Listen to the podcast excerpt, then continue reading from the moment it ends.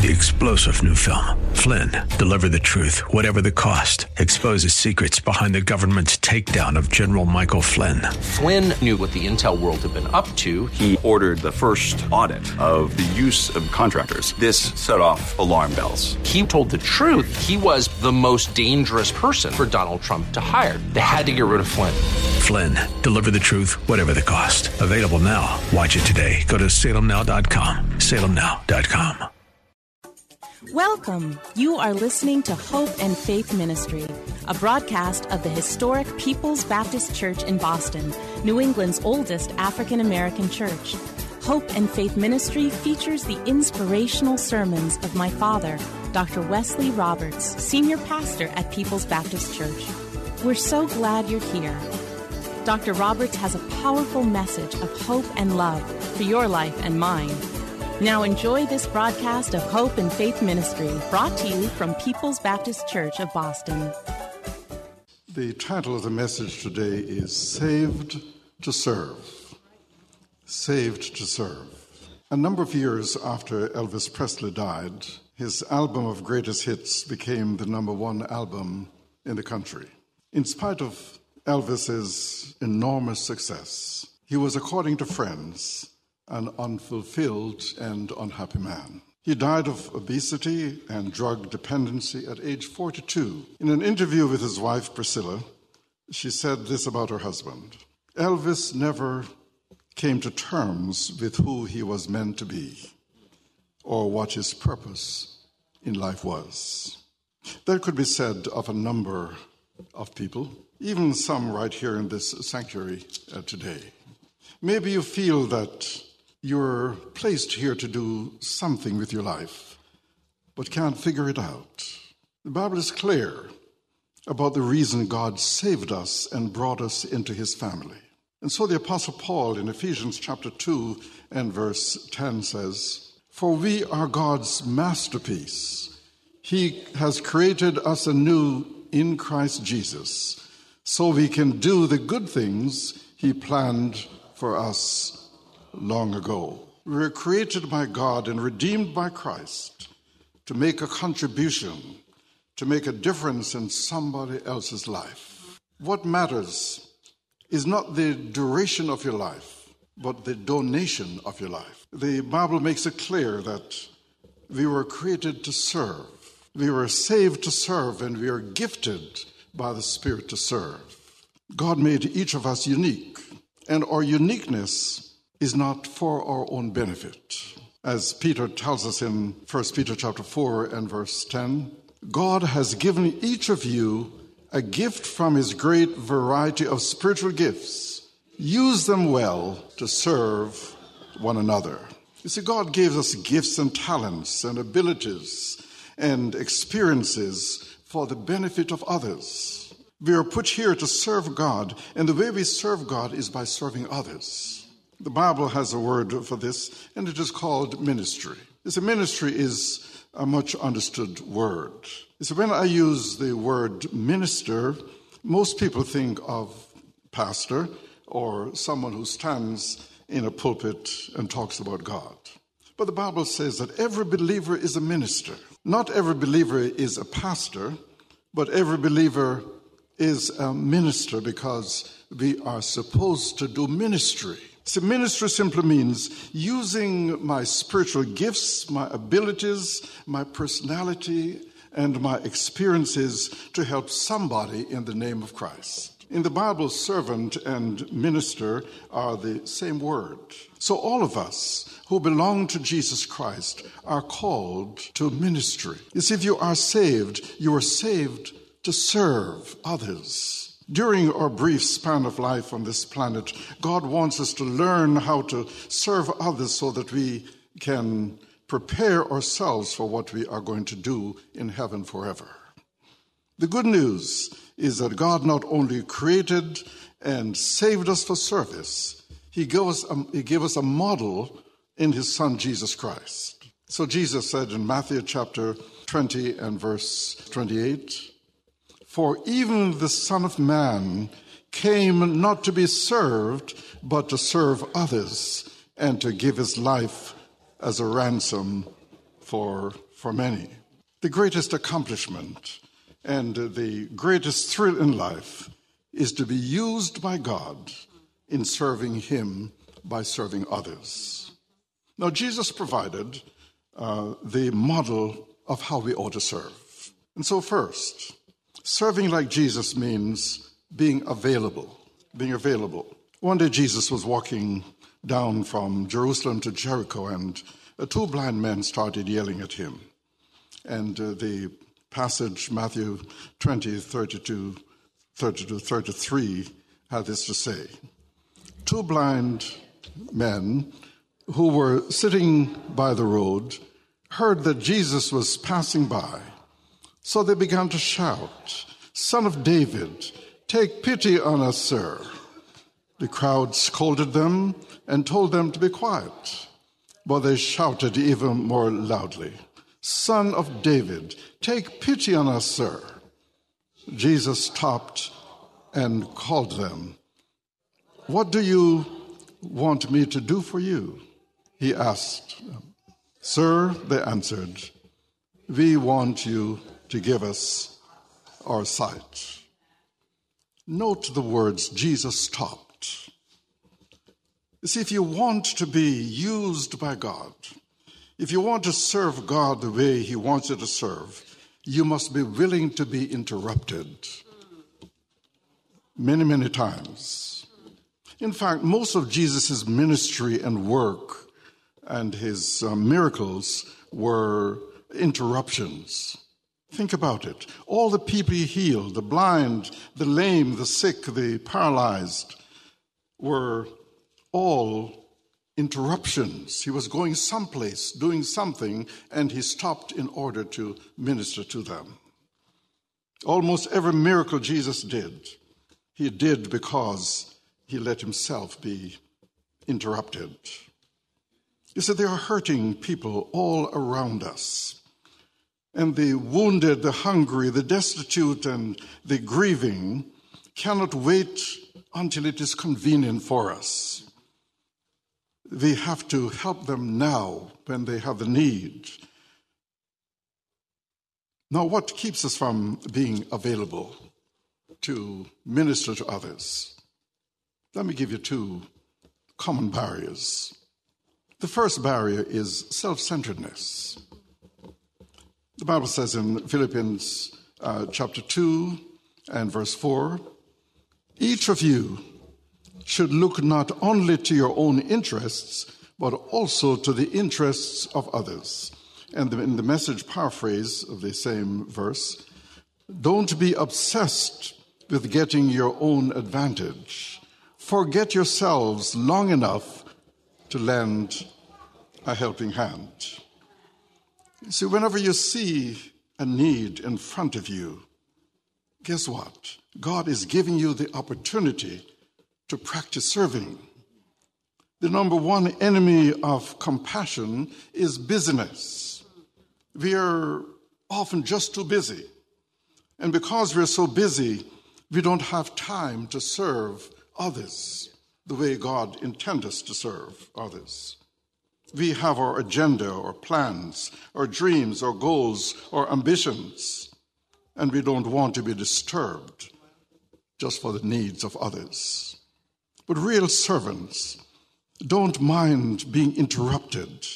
You see, if you really have a servant's heart like Jesus, then you don't mind being interrupted because your agenda is God's agenda. But the second barrier to serving is perfectionism. That is, wanting everything to be perfect before you begin to serve. You see, when it's all right, when things settle down, when my life is more peaceful, then I will volunteer to serve. Well, Christ-like servants do the best that they can with what they have for Jesus, not tomorrow, not the next day, but today. So what we do don't have to be perfect for God to bless it. The truth is we are all a bunch of misfits. We all have weaknesses, we all have faults, we all have failures, we all have handicaps. But guess what? God uses us all Why? Because God doesn't use perfect people, for there aren't any perfect people. If your job is keeping you from doing any kind of service, of helping someone who needs you, then you need to make some kind of adjustment with your job. Serving means being available the way Jesus was available. But secondly, serving like Jesus means being grateful. It means being grateful. The Bible tells us a story in John chapter 11 of Jesus serving. His friend Lazarus had died, and he went there, not for the funeral, but in order to do ministry, to raise him from the dead. He could have walked up and prayed a prayer to God in silence, but he decided to pray out aloud so that we would still be able to read it and today, and those who were there would be able to hear what is going on. And so the Bible tells us in John chapter 11, 41 and 42, after the stone had rolled aside, Jesus looked up toward heaven and prayed, "Father, I thank you for answering my prayer. I know that you always answer my prayers, but I said this so the people here would believe you sent me." So he's saying here, I want the people to recognize that I'm grateful because you have heard my prayers.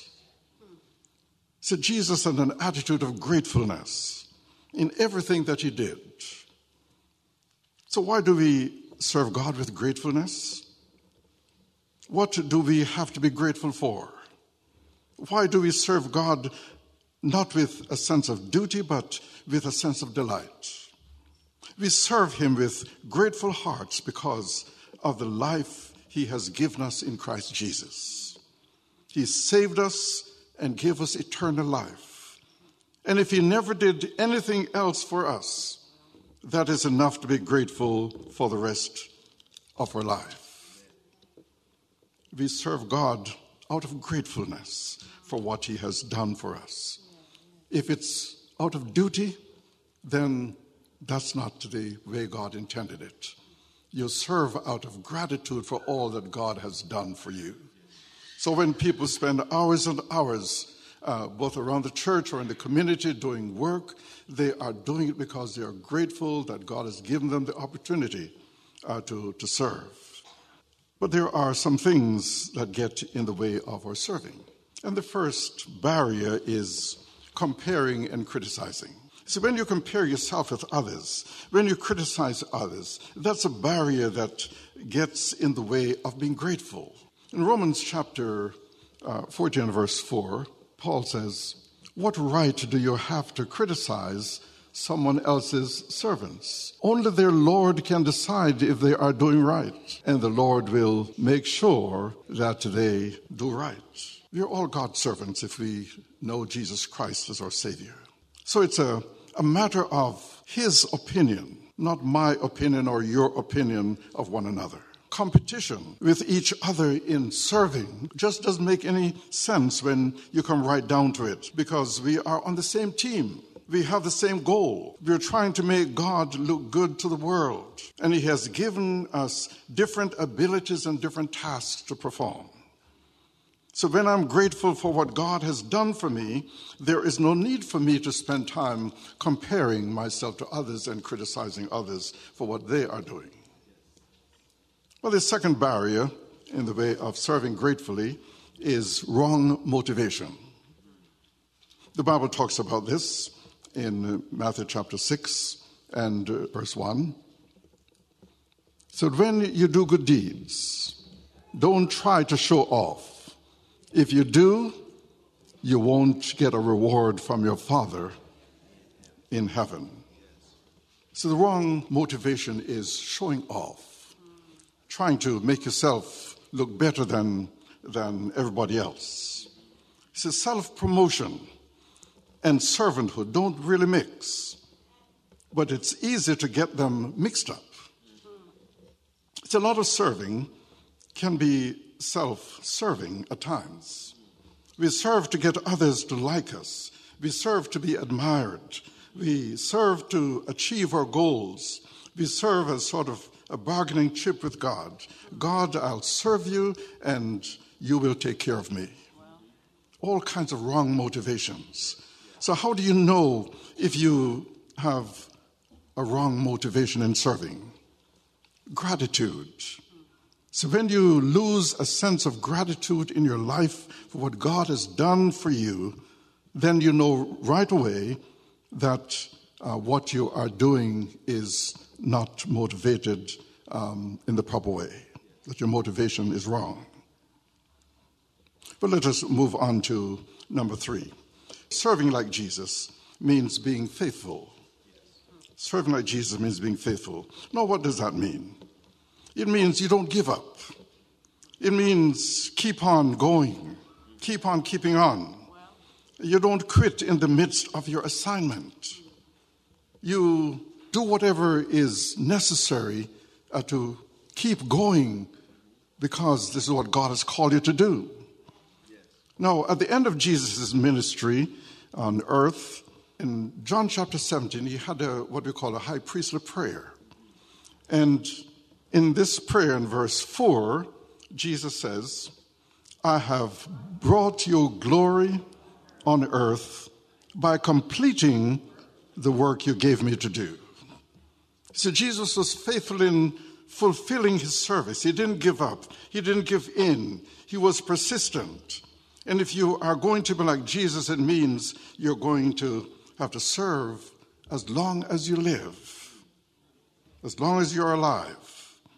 Now, you may retire from your job, as many of you are, but you never retire from ministry, from serving the Lord by serving others. Now, God wants us to serve the rest of our life, but he doesn't want us to be doing the same things we were doing 20 or 30 years ago by being upfront. We need to give space to others to lead and be behind them, to encourage and to support them and to pray for them as they do ministry. So what motivates us to keep on going? The Bible says in First Corinthians chapter 4 and verse 2, the one thing required of servants is that they be faithful. You see, what motivates us to stay faithful in serving over the long haul is a sense of gratitude that God has given to us because of all he has done. You see, if God never did another thing for me, I owe him the rest of my life for what he has already done. Then there are the future rewards. Most of what we do in life doesn't really matter. But any time we are serving God, we are serving Jesus' name, no matter how small it is, it matters. The Bible says in 1 Corinthians chapter 15 and verse 58, my dear friends, stand firm and don't be shaken. Always keep busy working for the Lord. You know that everything you do for him is worthwhile. And the same verse in the Message paraphrase says, throw yourselves into the work of the Master, confident that nothing you do for him is a waste of time or effort. Notice the word nothing. That means it all matters. Even the little stuff that we do. Why? Because in God's book, there is no little service. He said, even if you give a cup of cold water in my name to a child, that counts. Now, if you're going to learn to be a servant of God, then you must learn the difference between significance and prominence.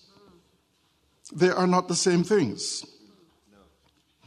On my body, my ears are quite prominent.